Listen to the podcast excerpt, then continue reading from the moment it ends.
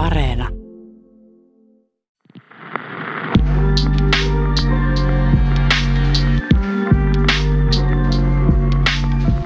Lämmin ilta seitsemäs syyskuuta vuonna tuhatyhdeksänsataayhdeksänkymmentäkuusi Las Vegasissa, Nevadassa. Tupac Shakur, yksi aikansa tunnetuimpia rap-artisteja, on ollut M G M Grand hotellikasinolla katsomassa raskaansarjan nyrkkeilylegendan Mike Tysonin ottelua Bruce Seldonia vastaan. Kello on hieman yli yksitoista ja hän istuu levyyhtiönsä Death Rown nokkamiehen Suge Knightin ajamassa mustassa bemarissa, matkalla Death Rown omistamaan Club six six two yökerhoon juhlimaan Tysonin voittoa ja Tupacin bisneskumppanin Tracy Robinsonin syntymäpäiviä. Hetkeä myöhemmin he pysähtyvät punaisiin valoihin ja heidän viereensä ajaa valkoinen Cadillac. Autosta ammutaan useita laukauksia neljäkymmentä kaliiperin Glock-pistoolilla, jonka jälkeen Cadillac katoaa Las Vegasin yöhön. Luodeista neljä osui Tupaciin. Kaksi rintaan, yksi reiteen ja yksi käsivarteen. Viikkoa myöhemmin, kolmastoista syyskuuta, Tupac kuolee Las Vegasissa sairaalassa vammoihinsa. Hän on kaksikymmentäviisivuotias. Kuka tappoi Tupacin? Mä olen Inka. Ja minä olen Heini. Tässä podcastissa me käsitellään hiphopin salattuja tositarinoita. Tervetuloa meidän seuraan. Yle X esittää hiphopin salatut storit. Tarinoita, joista tahdot kuulla lisää.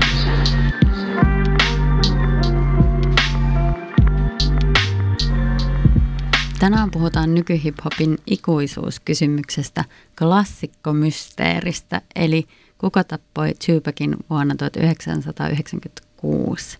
Tämän legendaarisen räppärin mystinen kuolema on vuosien varrella ollut useamman poliisitutkinnan aihe sekä salaliittoteoreetikkojen suosikki. Osa jopa uskoo räppärin olevan yhä elossa, ja tänään me kerrotaan ainakin yksi vastaus tähän hämmentävään keissiin. Kerrotaan ensin lyhyesti, kuka Tupac oikein oli. yhdeksänkymmentäluvun alkupuoliskolla uransa tehnyttä Tupac Shakuria pidetään rapissa yhtenä kaikkien aikojen merkittävimpänä artistina. Lukuiset räppärit Nasista Eminemiin on maininneet hänet ja hänen musiikkiinsa esikuvikseen. Tupacilla riittää tosiaan faneja. Hänen levyjään on myyty yli seitsemänkymmentäviisi miljoonaa kappaletta maailmanlaajuisesti. Ja Tupacin elämästä ja kuolemasta on tehty elokuvia, sarjoja, podcasteja ja kirjoja. Varmaan jokaisella fanilla on omat erityiset syynsä rakastaa Tupacia, mutta yleisesti mainitaan, että miten esimerkillisesti Tupac yhdisti yhteiskuntakritiikin ja aktivismin lyyrisiin taitoihin ja gangsteri-imagoon. Ja hänellä oli sekä artistina että näyttelijänä ainutlaatuinen herkkyys kanavoida ihmiselämän kauniita ja rumia puolia aika semmoisella puhuttelevalla ja samaistuttavalla tavalla. Elämänsä aikana Tupac ehti levyttää neljä soololevyä ja postuumisti on sitten ilmestynyt kuusi albumia. Ja näyttelijän suorituksista niin voitaisiin mainita nyt vaikka ysärileffat Poetic Justice sekä Above the Rim. Mua itseäni Tupac on puhutellut artistina paitsi tämän lyyrisyytensä kautta, niin myös siksi, että, että hän jotenkin osaa räpätä silleen, että se kuulostaa tosi henkilökohtaiselta. Ja tällä mä tarkoitan sitä, että mulle tulee semmoinen tunne, niin kuin, että hän puhuisi just mulle sillä hetkellä. Ja mä uskon, että mä en ole ainoa, joka kokee tämän kuunnellessaan Tupacin musaa. Ja vaikka mä nyt en pysty muuten samaistumaan hänen räppeihinsä läheskään aina, koska meidän kokemusmaailmat nyt on ajallisesti ja paikallisesti sukupuolesta ja muusta puhumattakaan hyvin erilaiset, niin kyllä mä kuulen sen inhimillisyyden ja, ja sen niin kuin elämän yleisen ristiriitaisuuden siinä hänen sanomassaan ja mun mielestä se on tosi puhuttelevaa. Mutta mm. mitä sä Heini tykkäät Tupacista? No mä en ole ikinä ollut mikään erityinen fani. Mä muistan silloin yhdeksänkymmentäluvun äh, puolivälin jälkeen, kun Tupac kuoli, niin tietenkin se äh, heti tuli kokoelmalevyä sun muuta, jota tavallaan niin kuin rahastettiin tällä, tällä tota, traagisella tapahtumalla. Ja mä muistan ostaneeni jonkun tällaisen Tupacin kokoelmalevyn. Ja että mä olin just sitä otollista varhaisteinin kohderyhmää, jota, jota tällä tota, kuolemalla saattoi rahastaa. Ja mä kyllä tiesin jo silloin hänen olevan iso nimi ja legenda, mutta lähinnä mä vaan nyökyttelin päätäni hänen isoimpien hittiensä tahtiin, että, että en ollut mikään niin kuin vannoutunut fani. Paitsi, että Tupac oli legenda, hän oli myös luonteeltaan ja arvomaailmaltaan erilainen kuin aikalaisräppärit. ainakin hänen äitinsä taisi olla jonkinlainen aktivisti, joten ää, se taisi heijastua myös hänen poikansa kasvatukseen. Joo, itse asiassa molemmat Tupakin vanhemmat oli aktivisteja. He kuuluvat Mustat Panterit-nimiseen järjestöön. Eli poika on saanut kyllä jo kotoa mallin, että yhteiskunnan epäkohdista pitää puhua, ja tämä näkyy sitten siinä musassa. Mustana nuorena miehenä Yhdysvalloissa hän oli nähnyt ja kokenut rasismin vaikutukset läpi elämänsä, ja hänellä oli erittäin laaja ystäväpiiri, mutta luonteeltaan Tupac Shakur tunnettiin jossain määrin myös kuumakallana, joka haastoi muiden kanssa riitaa. Tästä nyt vaan yhtenä esimerkkinä hänen ja Notorious B I G:n tulehtuneet välit. Uriensa alussahan he oli läheisiä ystäviä, mutta sitten ajautuivat pian epäluottamuksen myötä riitoihin. Ylipäätään siis Tupacin lähipiiri oli hänestä huolissaan jo ennen hänen kuolemaansa johtuen tästä hänen ikään kuin ristiriitaisesta luonteesta, jos näin voi sanoa. Eli se, että hän oli tosi kiinnostunut tavallaan yhteiskunnallisista asioista, mutta hän oli myös vähän semmoinen, joka niin kuin syttyi nollasta sataan tosi mm, äkkiä. Mm. Että hän oli vähän niin kuin räjähdysherkkä. Kyllä. Tämä oli yksi sana, millä häntä on kuvailtu. Joo. Tupac oli ristiriitainen, mutta rakastettu hahmo, jonka elämä päättyi traagisesti drive-by-tyyliin tehtyyn murhaan Las Vegasissa syyskuussa yhdeksänkymmentäkuusi. Miten tämän ää, ampumatapauksen tutkinta eteni? No silloin välittömästi tämän ampumisen jälkeen sitten, kun Suge Knight oli kurvannut sinne katukiveykselle Tupacin kerran, niin paikalle tulleet poliisit alkoi sitten vaan niinku vetää paikalla olijoita ja Tupacin tätä porukkaa niinku katuun ja vaatii heti puhumaan samalla, kun Tupac tyyliin vuoti kuiviin mm. siinä kadulla. No sitten se varsinainen tutkinta, mitä alettiin tekemään sitten vähän sen jälkeen, niin se ei sitten johtanut oikeastaan mihinkään, sikäli kun sitä nyt edes kunnolla tehtiin. Tämä Las Vegasin poliisi vetosi siihen, että kukaan kuulustelluista henkilöistä ei suostunut puhumaan siitä tapauksesta. He ei suostuneet kertomaan, mitä he näki, vaikka olisi ollut silminnäkijöitä. Ja erään Slow Burn-podcastissa haastatellun toimittajan mukaan todellista vaivaa ei kuitenkaan koskaan nähty tämän homman selvittämiseksi, koska kuulemma Las Vegasin poliisi oli huolestunut, että näin korkean profiilin keissi haittaisi tota Las Vegasin mainetta ja turismia. Ja tosiaan tätä keissiä ei ole suljettu tähän päivään mennessä, vaan se on yhä avoinna. Ja Las Vegasin poliisi on tosi haluton kommentoimaan tai jakamaan mitään tietoa mistään avoimista tutkimuksista julkisesti muutenkaan. Ketään ei ole, ei ole tota, pidätetty tähän murhaan liittyen. Aika huvittava toi perustelu, että tota, poliisi on ollut huolestunut, että tämmöisen korkean profiilin keissi haittaisi sitä turismia ja mainetta. Eikö sen keissin käsittely ja loppuun saattaminen mm, auttaisi sitä mainetta ja turismia, eli että rikokset saadaan selvitettyä. Luulisi, että tämmöinen ö, kaksikymmentäviisi vuotta kohta avoinna ollut avoinna ollut keissi, niin nimenomaan saattaisi vaikka haitata sitä Las Vegasin poliisin ja Las Vegasin mainetta. Mä luulen, että tämä liittyy myös siihen, että kyseessä on uhri, joka on musta mies, mm. mutta palataan tähän asiaan myöhemmin vielä tässä yeah. jaksossa. No heti ton ampumisen jälkeen niin Suge Knight äh, sanoi julkisesti, että, että sen ampumisen syynä saattoi olla tämä itä-länsi vihanpito räppäreiden kesken, ja tuolloin alkuvaiheessa, kun keissiä alettiin selvittää, niin todella moni epäili tästä Tupacin murhasta länsirannikon jengejä sekä toisaalta Notorious B I G:tä ja Sean Puffy Combsia ja heidän Bad Boy-levymerkkiään. Mm-hmm. Tästä jälkimmäisestä, eli siitä, että, että Puffy ja Biggie nyt olisi ollut syypäitä, niin siitä ei ole löytynyt mitään todisteita oikeastaan, ja Biggiehän myös suri avoimesti Tupacin kuolemaa silloin aikanaan, kiistämättä kuitenkaan, että heillä oli ollut ne omat erimielisyytensä. Tupachan oli elossa ollessaan muun muassa kehuskellut menneensä sänkyyn Biggien vaimon Faith Evansin kanssa, ja Tupac oli lyriikoissaan myös haaveillut sitten Biggien tuhoamisesta. Tämä oikeastaan juontaa juurensa siihen, että, että vuonna yhdeksänkymmentäneljä Tupac syytti Puffy Combsia ja Bad Boyta siitä, kun Tupacia ammuttiin New Yorkissa tämmöisen levytyssession yhteydessä studiorakennuksessa. Eli tästä sitten syntyi oikeastaan se Biggien ja Tupacin heidän kuolemaansa kestänyt vihanpito. Hmm. Biggiehän ammuttiin silloin alle vuosi Tupacin jälkeen Los Angelesissa niin ikään ohi ajaneesta autosta ja on epäilty, että kyseessä olisi ehkä ollut kosto tästä Tupacin kuolemasta. Ja siis mainitsin ton Suge Knightin, niin Suge Knightia epäiltiin jossain vaiheessa niin ikään tässä Tupacin murhasta, koska huhujen mukaan häntä huolestutti se, että Tupac olisi ollut lähdössä pois tuolta Death Row Recordsilta. Että Suge Knight niin kuin pelkäsi menettävänsä tyyliin menestyksekkäämmän artistinsa. Mm. Suge Knight on tietenkin kiistänyt kaikki nämä epäilyt, mutta hän on omien sanojensa mukana kyllä tiennyt, että kuka Tupacin tappoi.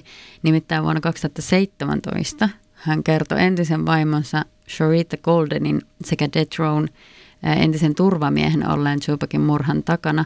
Ja itse asiassa alkuperäinen murhan kohde oli hän itse. Mm. Että tämä hänen entinen vaimonsa halusi saada vallan Death Rowssa, jossa hän oli niin kuin osittain, osittain tuota, vallan kahvassa, niin, niin tämä olisi ollut syynä siihen murhaan. Mutta ilmeisesti tämä väite ei ole johtanut oikein minkäänlaisiin tutkintoihinkaan.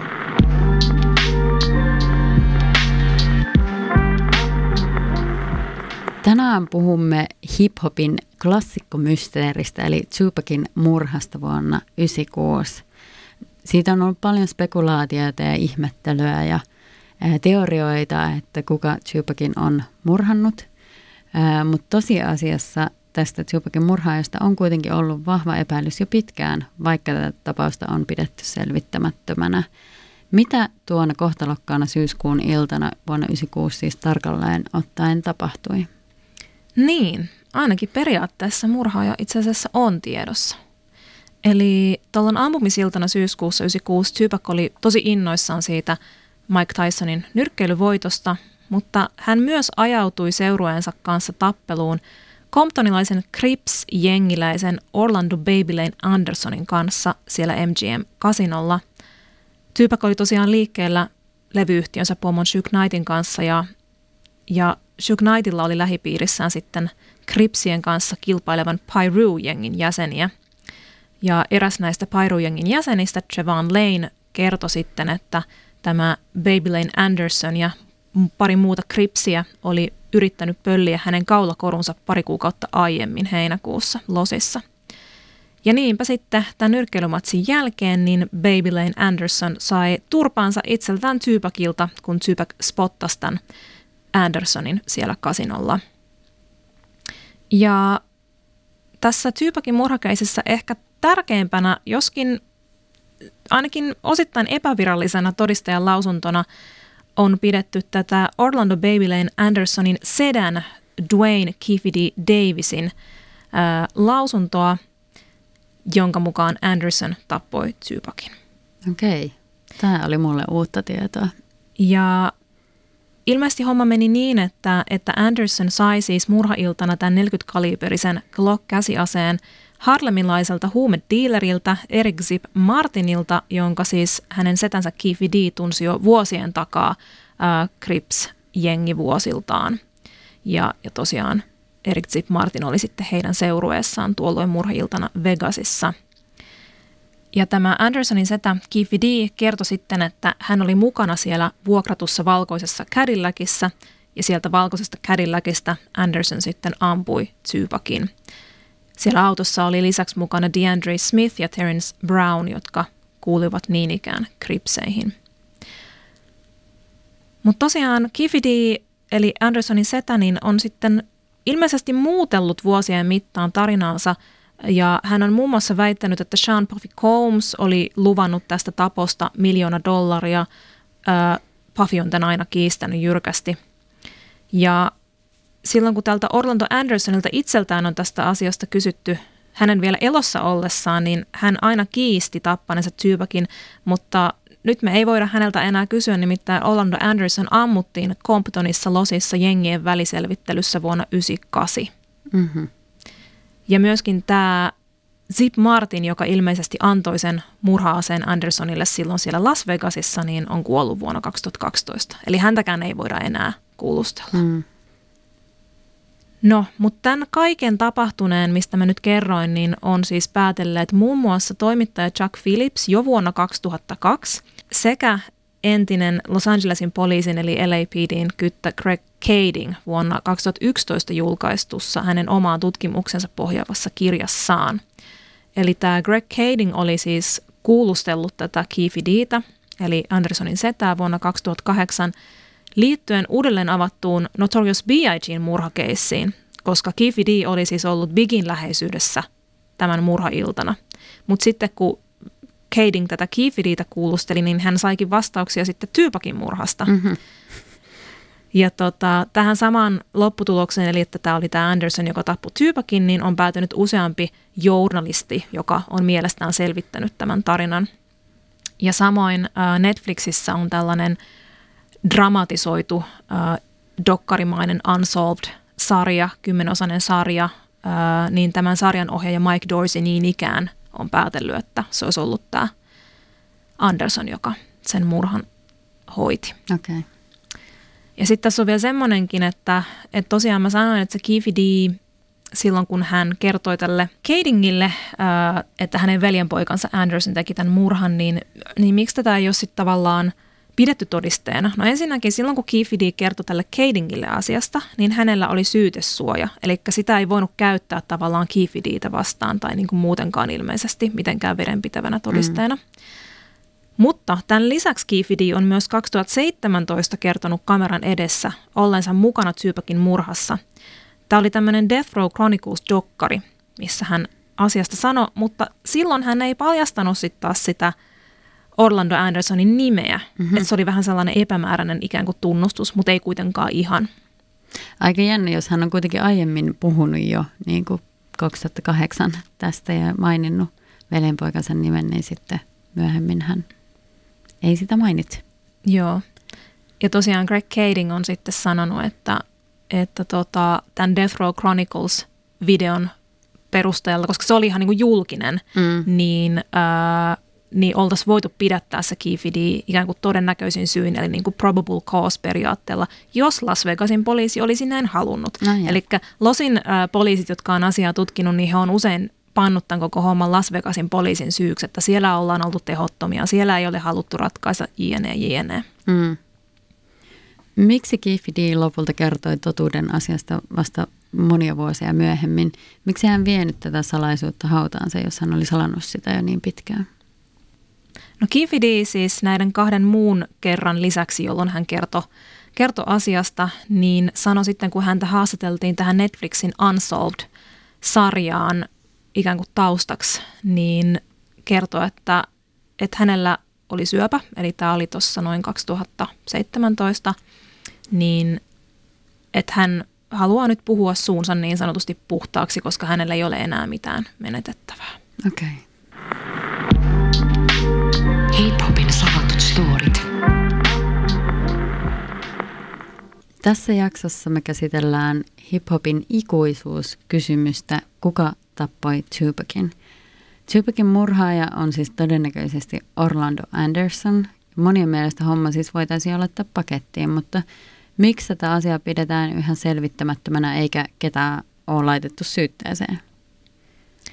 No huolimatta kaikkien näiden edellä mainittujen ihmisten tekemästä vuosien ja vuosikausien etsivän työstä, kaikki nämä toimittajat, kaikki nämä Los Angelesin poliisit ja muut, niin Las Vegasin poliisi tosiaan kieltäytyy laittamasta edes ratkennut leimaa tähän Tupacin keissin kansioon. Keväällä kaksituhattakaksikymmentä tuomioistuin pakotti sitten Las Vegasin poliisilaitoksen julkaisemaan yli kaksisataa sivua ennen julkaisematonta tutkintaraporttia, mitä oli pidetty piilossa ja, ja sen mukaan Las Vegasin poliisit eivät pidä tätä Orlando Andersonia syyllisenä, vaan he epäilevät jotakuta toista, mutta että he eivät tutkinnallisista syistä voi vihjata, että kenestä on kyse, ettei tämä henkilö tai henkilöt saisi asiasta vihjää. Ahaa, aika jännä, mutta siis tästä voisi päätellä, että nämä Las Vegasin poliisin ää, tota, syyllisenä pitämä ihminen tai pitämät ihmiset on elossa, jos ei pysty kertoa, että keitä he epäilevät. Varmaan ainakin heidän niin kuin lähipiirissään olevia ihmisiä, mm. jotka tietää asiasta. Mm. Joo. Ja siis ylipäätään ilmeisesti sekä Tupacin että Notorious B I G:n murhakeisseissä, niin mitä ilmeisimmin poliisivirastot on vuosien mittaan torpanneet tutkintaa välttääkseen niin kuin huomiota, mahdollisia korvausvaatimuksia, osittain mahdollisesti myös paikallisten poliitikkojen vaatimuksista haudata nämä keisit vähin äänin. Toki ongelmana on myös se, että sitä aukotonta todistusaineistoa ei vain yksinkertaisesti ole. Niin kuin kerrottiin, niin ihmiset on ollut haluttomia puhumaan, jotka on ollut paikalla silloin, ja sitten monet avaintodistajat on jo menehtyneet. Mm.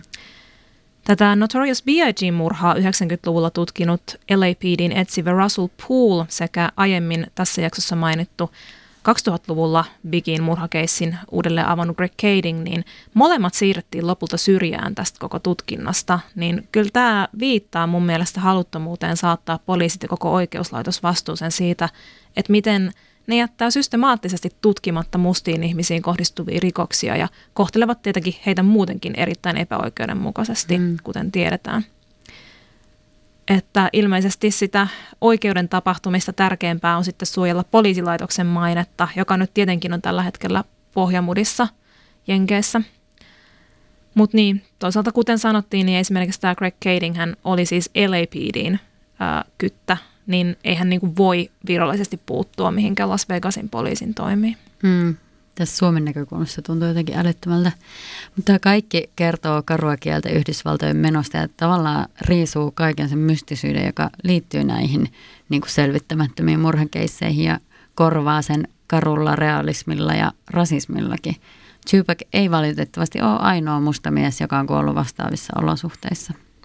Jep, yli viisikymmentä prosentissa aseella tehdyistä murhista Jenkeissä uhrina on musta henkilö. Samoin isossa osassa ratkaisemattomista murhakeisseistä uhrina on musta henkilö.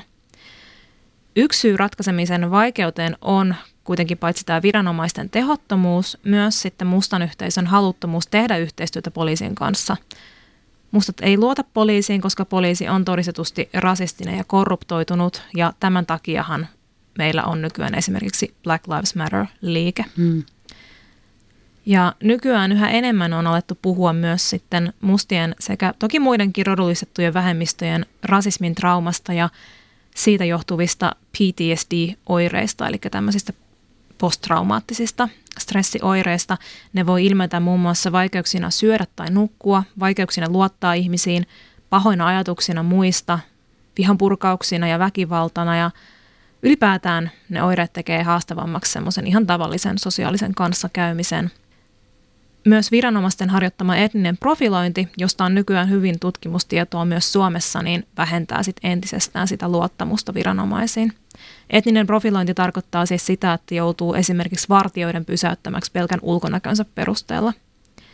Niin tämä kaikki yhdessä vaikuttaa tosiaan siihen, ettei viranomaisten kanssa haluta tehdä yhteistyötä, kun se koetaan tehottomaksi ja jopa traumaattiseksi. Ja jos palataan vähän näihin Tupac- ja Biggie-keisseihin, niin näihin liittyy tietysti myös se jengimentaliteetti, että kenestäkään ei lähdetä vasikoimaan. Sellainen hiljaisuus on kunnia-asia, mutta toki se viittaa myös isoon riskiin tulla itsekin tapetuksi, jos kantelee jonkun toisen tekemästä rikoksesta. Koska jengimentaliteettiin kuuluu myös sitten toisten puolesta kostaminen. Eli yhden porukan jäsenistä loukkaaminen, niin loukkaa sitten koko sitä jengiä. Ja tästä johtuen esimerkiksi se Tupacin kuolemahan johti väkivaltaisiin jengikohtaamisiin siellä Comptonissa Losissa sitten okay. silloin syksyllä yhdeksänkymmentäkuusi. Yeah. Tupacin keissin selvitystä ehkä vaikeuttaa omalla tavallaan myös se, että osa ihmisistä ei ole koskaan suostunut hyväksymään, että Tupac olisi edes kuollut, vaan salaliittoteoriat hänen elossa olostaan on eläneet vuodesta toiseen. Ja ollaanhan me nähtiin Tupac hologrammikeikoilla. Mm. Ja sitten on näitä lukuisia postuumeja albumijulkaisuja ja toisaalta tämä vuoden kaksituhattaseitsemäntoista All Eyes on Me-niminen autobiografinen elokuva, niin nämä on osaltaan pitäneet sitä Tupacin legendaa yllä. Mm. Ja ainakin silloin yhdeksänkymmentäkuusi niin moni ajatteli, että, että kun Tupac oli selvinnyt jo yhdestä ampumistapauksesta aiemmin vuonna yhdeksänkymmentäneljä, niin eiköhän hän nyt selviä tälläkin kertaa, mutta toisin sitten kävi, että... Mm. Mutta varmasti moni voi allekirjoittaa sen, että Tupac oli elämää suurempi räppihahmo. Kyllä, ja on edelleen. Tässä jaksossa on siis selvinnyt, että Tupacin murhan takana on mitä luultavimmin Orlando Anderson, ainakin hänen setänsä Keefe D:n todistajan lausunnon mukaan. Ja että valitettavasti mustan miehen murha harvoin ratkeaa tuomioon. Tupac oli ainutlaatuinen artisti, jonka lahjakkuus on lumannut jo monta räppisukupolvea. Onko hänellä minkäänlaista manttelin perjää? No monet on verranneet Tupacia räppärin Nipsey Hussleen, joka ammuttiin Los Angelesissa vaatekaupan edessä maaliskuussa kaksituhattayhdeksäntoista vain kolmekymmentäkolmevuotiaana. Kuten Tupac, niin Nipsey Hussle oli yhteisönsä tukipilari ja musiikkinsa kautta sitten kommentoi yhteiskuntaa. Ja hän oli loppuun asti tosi uskollinen sille omalle yhteisölleen. Ja kuten Tupacin tapauksessa, niin myös Nipsin murhasi henkilö, joka oli hänelle suuttunut, eli Eric Holder. Nipsi oli nimittänyt tätä Holderia vasikaksi. Mm-hmm. Ja eläessään Nipsey Hussle sanoi, että Tupacilla oli tosi iso vaikutus häneen juuri siksi, että Tupac puhui edelleen ikään kuin kaduille ja katujen todellisuudesta ja yritti aidosti auttaa muita ihmisiä mitenkään jeesustelematta. Että Nipsey Hussle sitten pyrki ikään kuin samaan omassa elämässään. Sekä Tupacilla että Nipsey Husslella oli niin kuin visio saada se jengiväkivalta loppumaan. Ja he yritti tosiaan omalla toiminnallaan niin kuin aina viedä niitä omia yhteisöjään eteenpäin ja, ja antaa takaisin niille kaduille, mistä he oli kotoisin, mutta ne kadut sitten lopulta vei heidän henkensä. Mm. Ja Tupacin vaikutus näkyy nykyräpissä monin tavoin myös räppäreiden nimissä. Meillä on useita Thug-liitännäisiä räppäreitä, kuten Young Thug ja Slim Thug. Ja tästä on ainakin osin kiittäminen Tupacia, joka teki tuosta tuolloin rikollisiin liitetystä sanasta maskuliiniseen voimaan viittaavan ilmaisun ja otti sen omakseen. Young Thug on myös nimittänyt itseään uudeksi Tupaciksi ää, ja twiitannut vuonna kaksituhattaseitsemäntoista I feel like I'm the thug he didn't get to become. Joten vaikutteita on selvästi otettu. Slim Thug taas nimesi vuoden kaksituhattakaksikymmentä albuminsa Thug Lifeiksi nimenomaan Tupacia kunnioittaakseen. Okei, okay, kiinnostavaa. Joo, ja tämä akronyymi Thug Life tulee sanoista The Hate You Give Little Infants Fucks Everyone. Kirjaimet oli myös tatuoituna Tupacin vatsaan ja ää, tämän Thug-sanan käytön seurauksena Tupacia kritisoitiin väkivallan niin kuin ihannoinnista, mutta tämä Thug-sanan haltuunotto oli oikeastaan kannanotto ja eräänlainen varoitus myös. Tupacin mukaan, ää, jos me jatkamme lasten kasvattamista tällaisessa negatiivisessa, rasistisessa ja väkivaltaisessa ympäristössä, rasismin ja väkivallan kierre vain jatkuu. Ja toi Tupacin oma kohtalo on niin kuin erittäin niin kuin selkeä esimerkki tästä. Mm, kyllä. Tähän loppuun mä haluaisin tällä kertaa suositella kirjaa. Nimittäin ää, muutaman vuoden takaista Angie Thomasin romaania Viha, jonka kylvät. Ää, alkuperäisnimi oli The Hate You Give. Ja tämä kirja on saanut inspiraationsa paitsi Black Lives Matter-liikkeestä, myös Tupac Shakurista ja tämän Thug Life-tatuoinnista sekä ää, tämän aktivismista. Tämän varsinaisen kirjan nimen ohella tämä kirja sisältää lukuisia muitakin Tupac-viittauksia, mutta niiden selvittämisen mä jätän teille kuulijoille. Ja erityisesti suosittelen tätä kirjaa äänikirjaversiona, koska sen on lukenut yksi suomi-rapin tämän hetken taidokkaimmista artisteista, eli räppäri Jeboja, eli Rebekka Kuukka. Hip-hopin salatut storit.